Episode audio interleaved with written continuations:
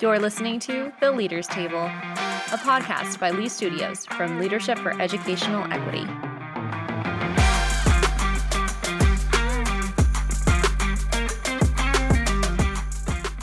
Hey, Taylor. Hello there, Cindy. So glad to see you today. Likewise. And to all the civic leaders listening out there, a big hello to you as well.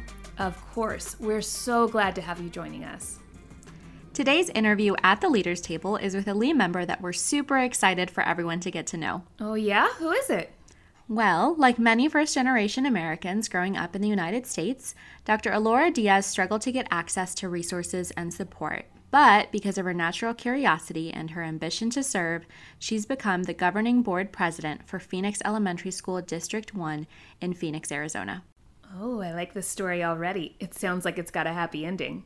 Well, actually, there's no end in sight for the amazing change that Elora will be able to make in her community. She is focused on making sure that young students are all given the equitable resources and support they need to succeed. But we're going to let her share more about that herself. Are you ready for a listen? Yes, let's get this started. Pull up a seat, everyone. Here's Jason Lorenz at the Leaders Table with Dr. Elora Diaz.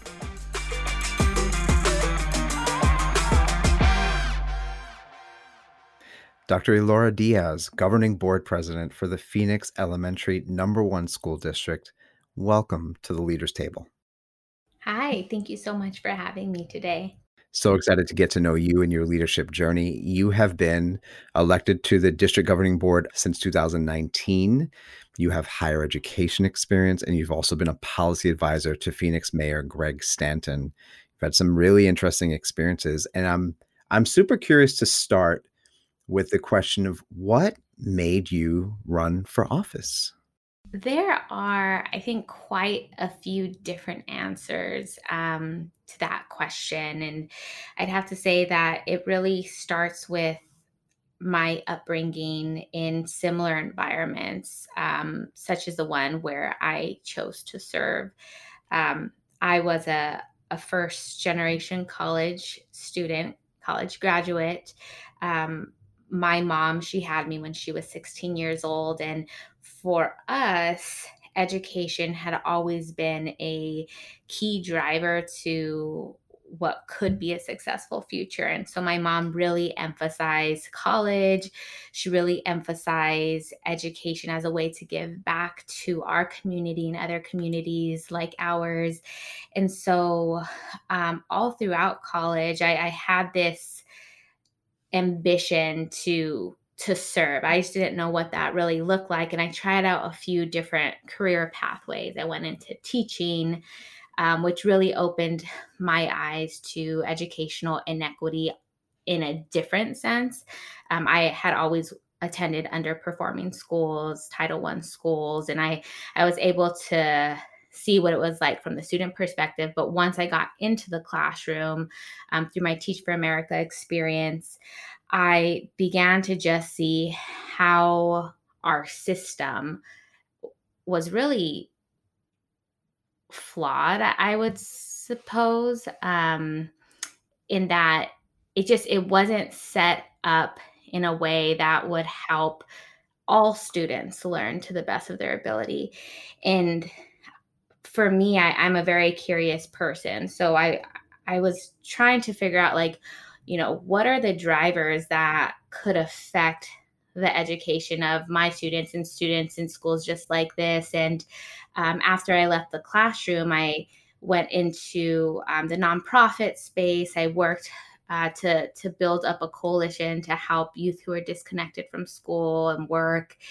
And i found my way into policy um, with Mayor Greg Stanton and um, through through all of these different experiences and just seeing how education could be affected through different facets of our society, I realized that part of the issue were the policies that were that were being made or not being made, and um, I started to explore, you know, how could I have a more direct uh, impact with regard to policy and children. And so I started to look into different jobs. I started to look into offices, um, elected offices, and through all of that, I found that your local school board has, um, of all elected offices, it has the most direct and immediate impact on students. And so I looked into my local school board and found that um, those individuals who were on the board had been on the board for, you know, over 10 years.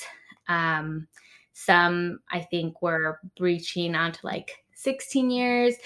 And none of the school board members looked like the demographics of our district. We're over 90% students of color, um, and our board was not reflective of that demographic. And so I just felt like, you know, this is a great way to serve my community. It's a great way to bring all of my different experiences together. And I'm going to just put my name in the hat and see if voters would elect me. And so I decided to run. Um, and I thankfully I won. So your experience of of attending um, underperforming schools and teaching in them is pretty unique. I think many of us um, come through those experiences, but don't necessarily find our way to the pathways to make change.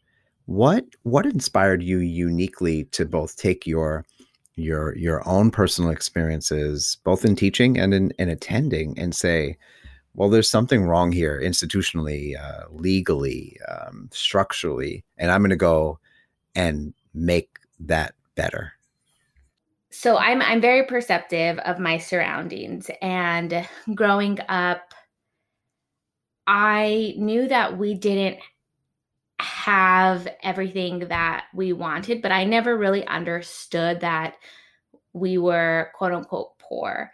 Um, it wasn't until I got to college and I saw my peers around me and I saw what they had and what we didn't have growing up and what my friends down in the south side of Tucson the way that we lived, I saw that there was a, a real disparity in opportunity.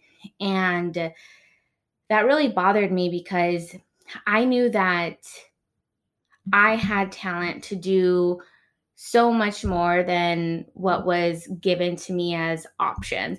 And I know that so many of the peers that I grew up with have immense amounts of talent and they weren't given those pathways or opportunities to really embrace that and nurture that and that really bothered me.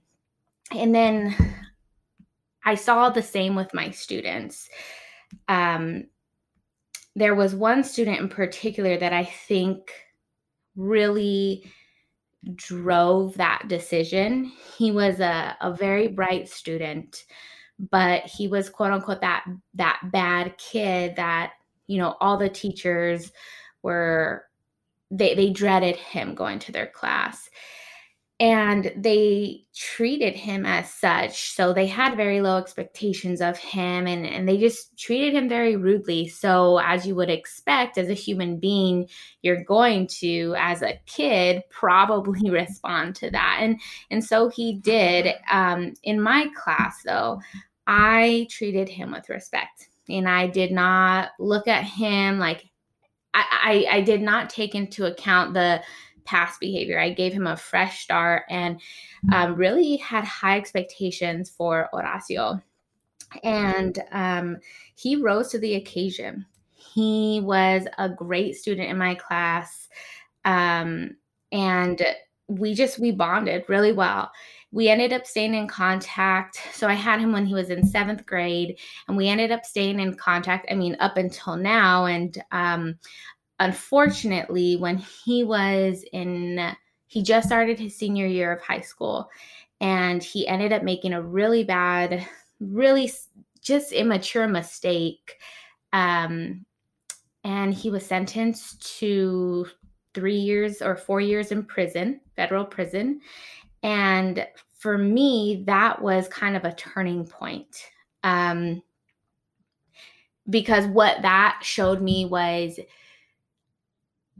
throughout his educational experience, he continued to be met with adversity and he continued to be met with doubt and skepticism and people telling him he couldn't. And so he chose that he he chose he made a decision to to pursue a, a lifestyle that I would say reinforce these negative beliefs about him.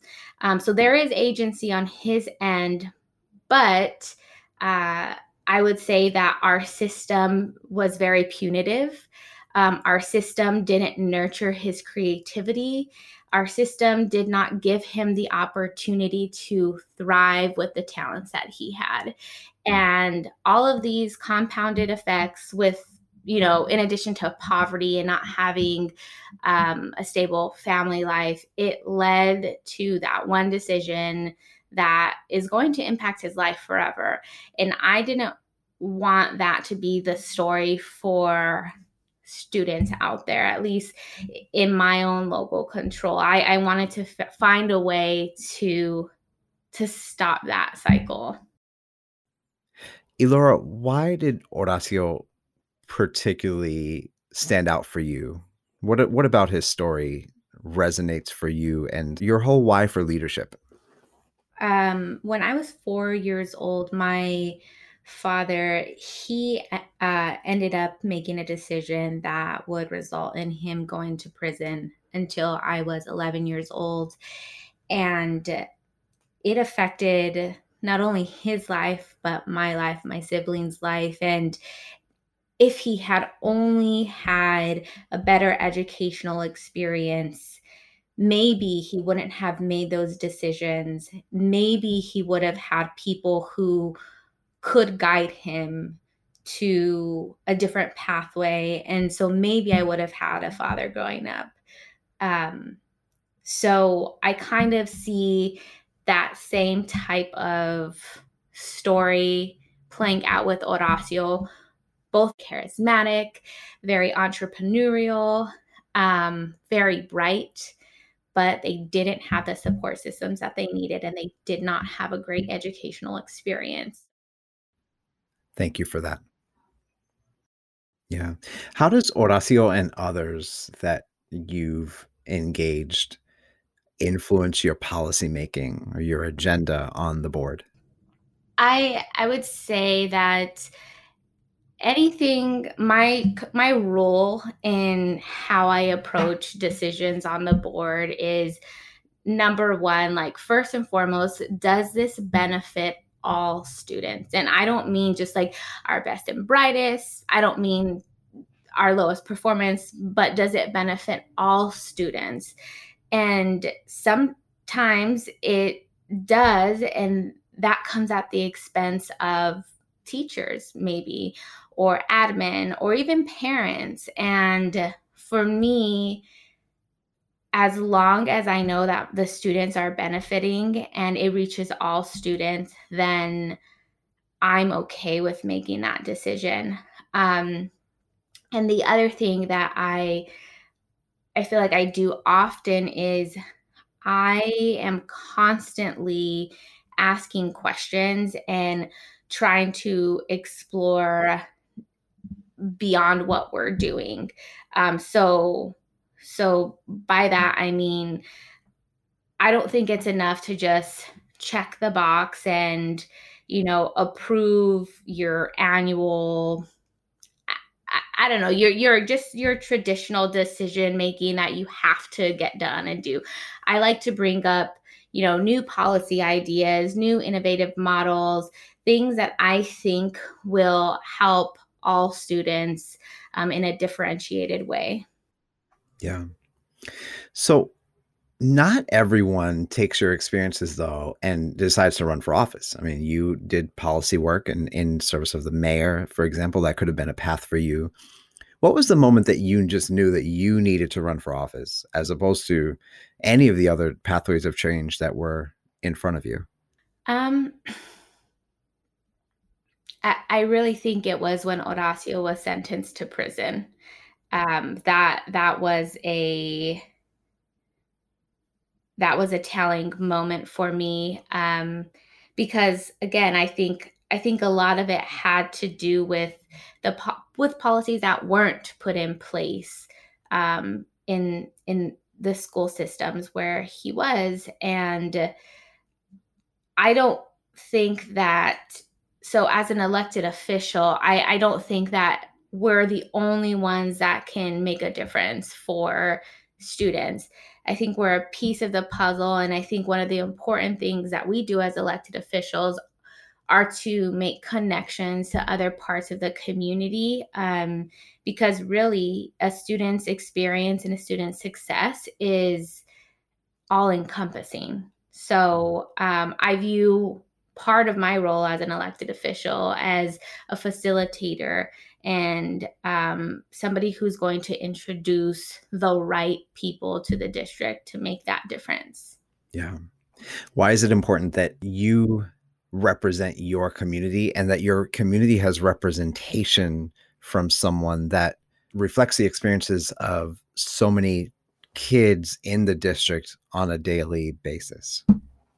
I think it's important because if you never grew up in poverty, that doesn't mean that you're not going to be able to advocate for changes that would reduce um, the impacts of poverty. But if you did grow up in poverty like I did, you have firsthand experience of the hardships that families and children face when they don't have the things that they need.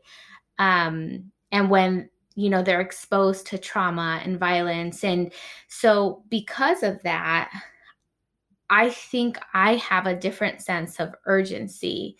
Um, for me it's not you know sufficient to say oh well we'll just put that off for a year. We'll come back to that.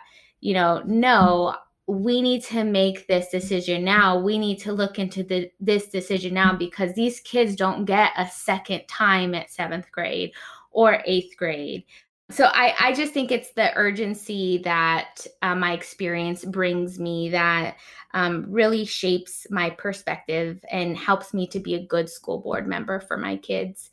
Um, and then it also just gives me a very intense passion to make things happen and to not um, to not take maybes or no's for an answer. I always think there's a third option and we just need to figure it out.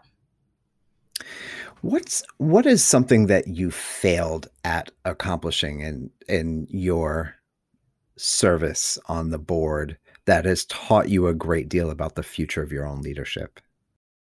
I would say that so one of the things that I'm very very passionate about um, in this time of my life is pre K education. And that is largely because now I'm exposed to that world with my own two year old. And it it helps again shed light on what I didn't have growing up and what many of my students might be lacking um, because I can see the the differences in in what I'm able to provide um, based on what was given to me as a young kid. Um, and so I've done a lot of research on uh, pre K education, early childhood development over the last several years. And one of my big pushes for the district is to make pre K a priority and to make it accessible for all of our potential pre K students. And um, you know, I'm in my third year and it hasn't happened yet. And what I'm starting to realize now is I could have done things differently in the beginning that might have sped this up because well, we're finally bringing it to the agenda. We're finally going to have a study session on it, but it's been three years, um, and and I wish that it didn't take that long. What might you have done differently? So, I would definitely say the first thing is to be strategic with who your supporters are and who your champions are. Um, I tried to do this alone in the beginning, and over time, I was able to galvanize support from other people in the district, um, which I think kind of catalyzed more of a sense of urgency because um, it wasn't just me. Um, so I think you can apply that in so many different contexts. Um, and then I think the other big thing is being firm on deadlines, just being very um, not not leaving the the conversation so open ended like oh that was a great we'll we'll come back to this and we'll talk about this later. Like no then things don't happen. We always have to have an actionable next step and we should have timelines for that. And i started to implement that specific strategy i would say just this year and i've been seeing more results with that when you think about people of color across the country are dramatically underrepresented in elected leadership. Uh, women also dramatically underrepresented in re- elected leadership. And in our audience today is a, are young women, including many, many young women of color who want to be the next Elora Diaz. What do you recommend for them uh, in following your your footsteps and crafting their own path? I think that you know, I don't know if it's because I'm a woman, um, might have something to do with it, but I know that when I was first approaching this decision, I was very skeptical of myself and just unsure if I could do it. I'm not the the most extroverted person. Um, I'm not the best small talker. Uh, so I was not sure if this would be the right venue for my personality type. Um, but I had to do a lot of self talk, a lot of positive self talk. And one of the tricks that I would constantly do, I it might seem weird, is I would always like ask myself, like, what would a man do right now? Like, how would they be perceiving this opportunity? Like, I need to do that and more because I'm very capable of running for office and getting elected. And I had many people tell me that I needed to wait, that it wasn't my turn, or, you know, I needed to get this experience or that experience. But you really, it's never going to be the perfect time. You just have to make the decision, go for it, and commit. And um, another little tip I have is make the decision when you're in a really good mood and you feel like super confident, and then just actually verbalize that like to somebody because and then write it in an email or something. Um, because once you do that like you can't really go back and you have to follow through with it. So that that was my strategy for taking that next step. Um, and then especially as a, a woman of color. Um, I mean, it wasn't until college, really, and maybe towards like the later end of college, where I started to notice women of color in positions of leadership. And um, that is, that should not be the story. That should not be the case because we have so many young women of color who need to see people that look like them in positions of power, positions of leadership, um, because they need to envision themselves in that type of role. And um, I cannot tell you how many young girls have told me, like, I want to be just like you when I grow up. And honestly, that warms my heart so much. And it's like, okay, all those phone calls I made asking people for money or all those doors that I knocked on, all that like fear, all of that was worth it because these little girls are gaining confidence, they have hope and they're they will do something. Something great. What what has changed most in you as a leader since being elected? I'd say that it has made me more aware, more empathetic, and more patient. Um, so, more aware in the sense that as a school board member, I represent so many different constituents, and they come, it's a nonpartisan role. So, they come from different perspectives. And I had to quickly realize that what I thought was you know, the right way might not be perceived as the right way or the best way by people that I was serving. And so I needed to become aware of the many perspectives around me. And I had to become empathetic and patient with perspectives that were different from mine. Um, and I think that has really helped me, even in my own professional life, in work, um, just to be patient with other people.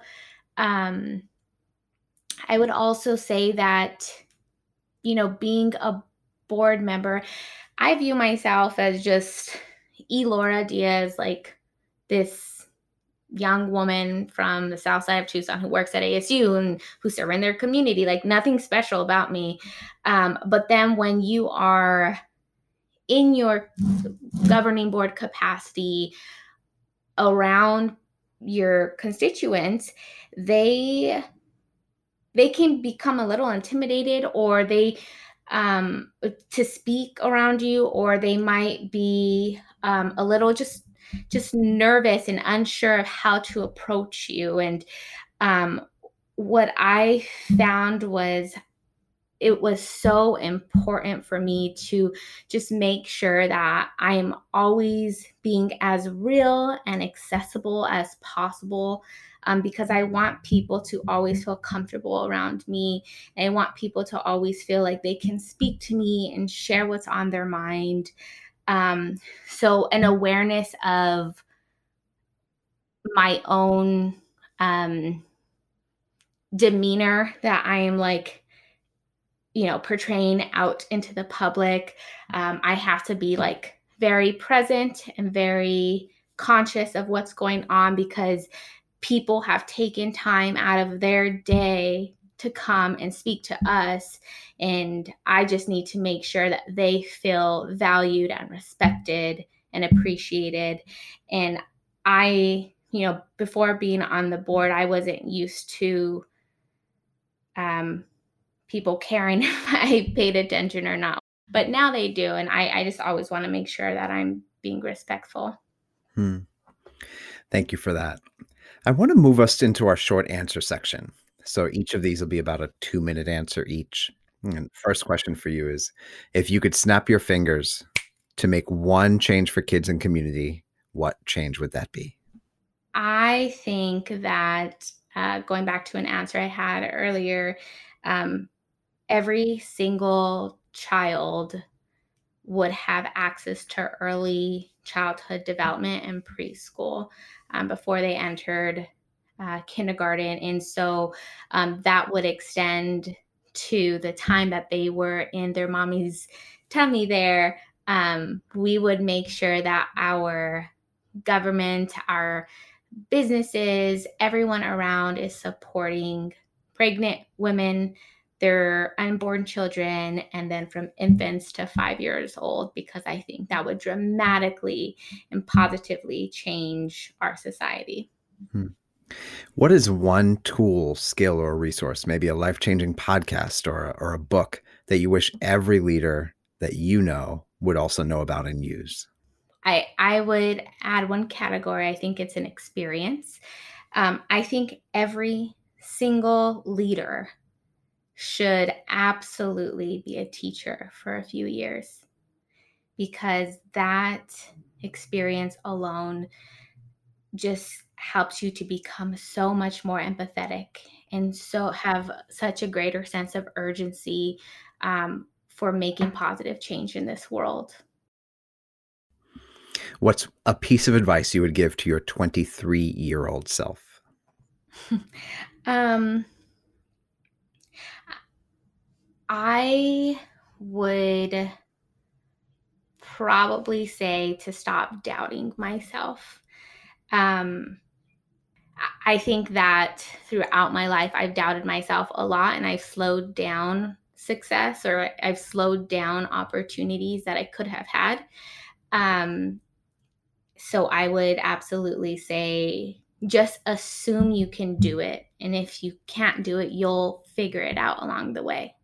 Hmm. So, this is our lightning round. These are three second answers. When you feel overwhelmed or lost, what helps you refocus?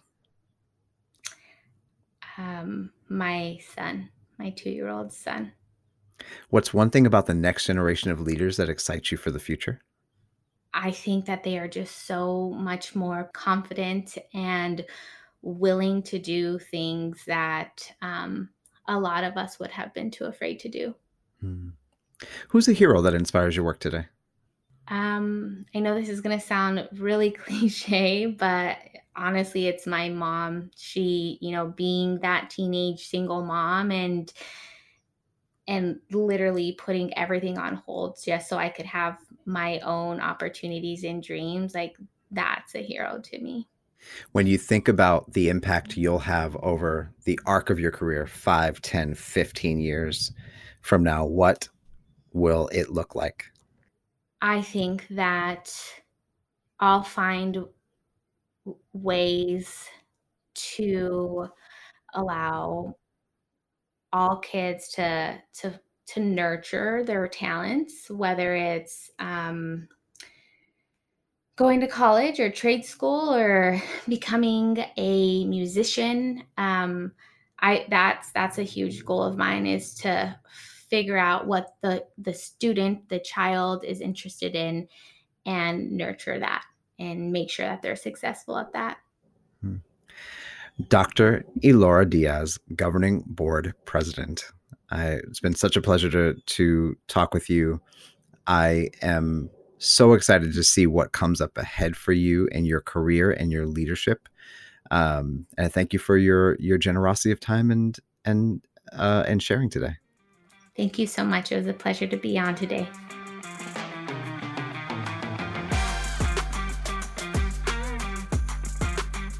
And that was Dr. Elora Diaz at the Leaders Table with Jason Lorenz.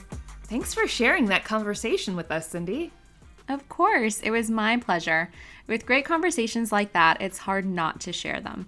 I love how Elora is super down to earth and how she's been intentional and thoughtful in her leadership. I got that vibe from her too. Leaders come in all varieties. And unlike what we sometimes see on TV, they don't have to be bombastic and dynamic to make change. You can hear that from the practical hints that Elora gave for galvanizing support in communities, like keeping projects moving forward by making firm deadlines, and even her advice of just assume you can do it. I feel like that's a great universal truth that civic leaders of all kinds can adopt. I totally agree, and I'm definitely holding that piece of advice with me. And maybe one of you listening in also needs to just hear it. Just assume you can do it. Do it. All right, everyone, thank you so much for joining us today. If you were inspired or learned something from the episode, don't forget to subscribe so that you don't miss out when new episodes are released. We're on Spotify, Apple, and practically everywhere else you can get your podcasts from. And if you're in a giving mood, forward an episode of the Leaders Table to a friend that you think could be inspired by the conversation. Or simply leave us a review or write to us at leaderstable at educationalequity.org. We'd love to hear from you. Our show is hosted by Jason Lorenz, myself, Cindy Centeno, and me, Taylor Stewart. The episode is edited by Nolan Peters and written and produced by Graham Borden. Thanks for pulling up a seat at the leaders table. Be well, continue to stay safe out there, and until next time.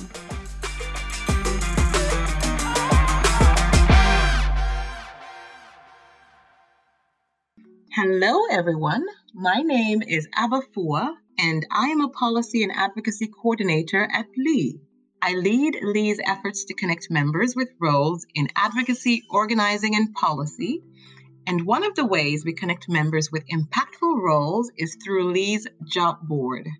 The Job Board is a curated list of employers from across the country who are looking to hire equity minded talent like LEE members for their available positions. Hundreds and hundreds of LEE members have landed amazing roles through the job board, from entry level roles like policy analyst or program manager to high level senior leadership roles like executive director or superintendents. You should go straight to educationalequity.org slash job hyphen board to see the remarkably impactful roles that the LEE Job Board has listed right now. Or maybe you're already employed, but you have a position that needs to be filled. The job board is perfect for you too. Come on over to educationalequity.org slash job hyphen board and we'll connect you to the right people right away.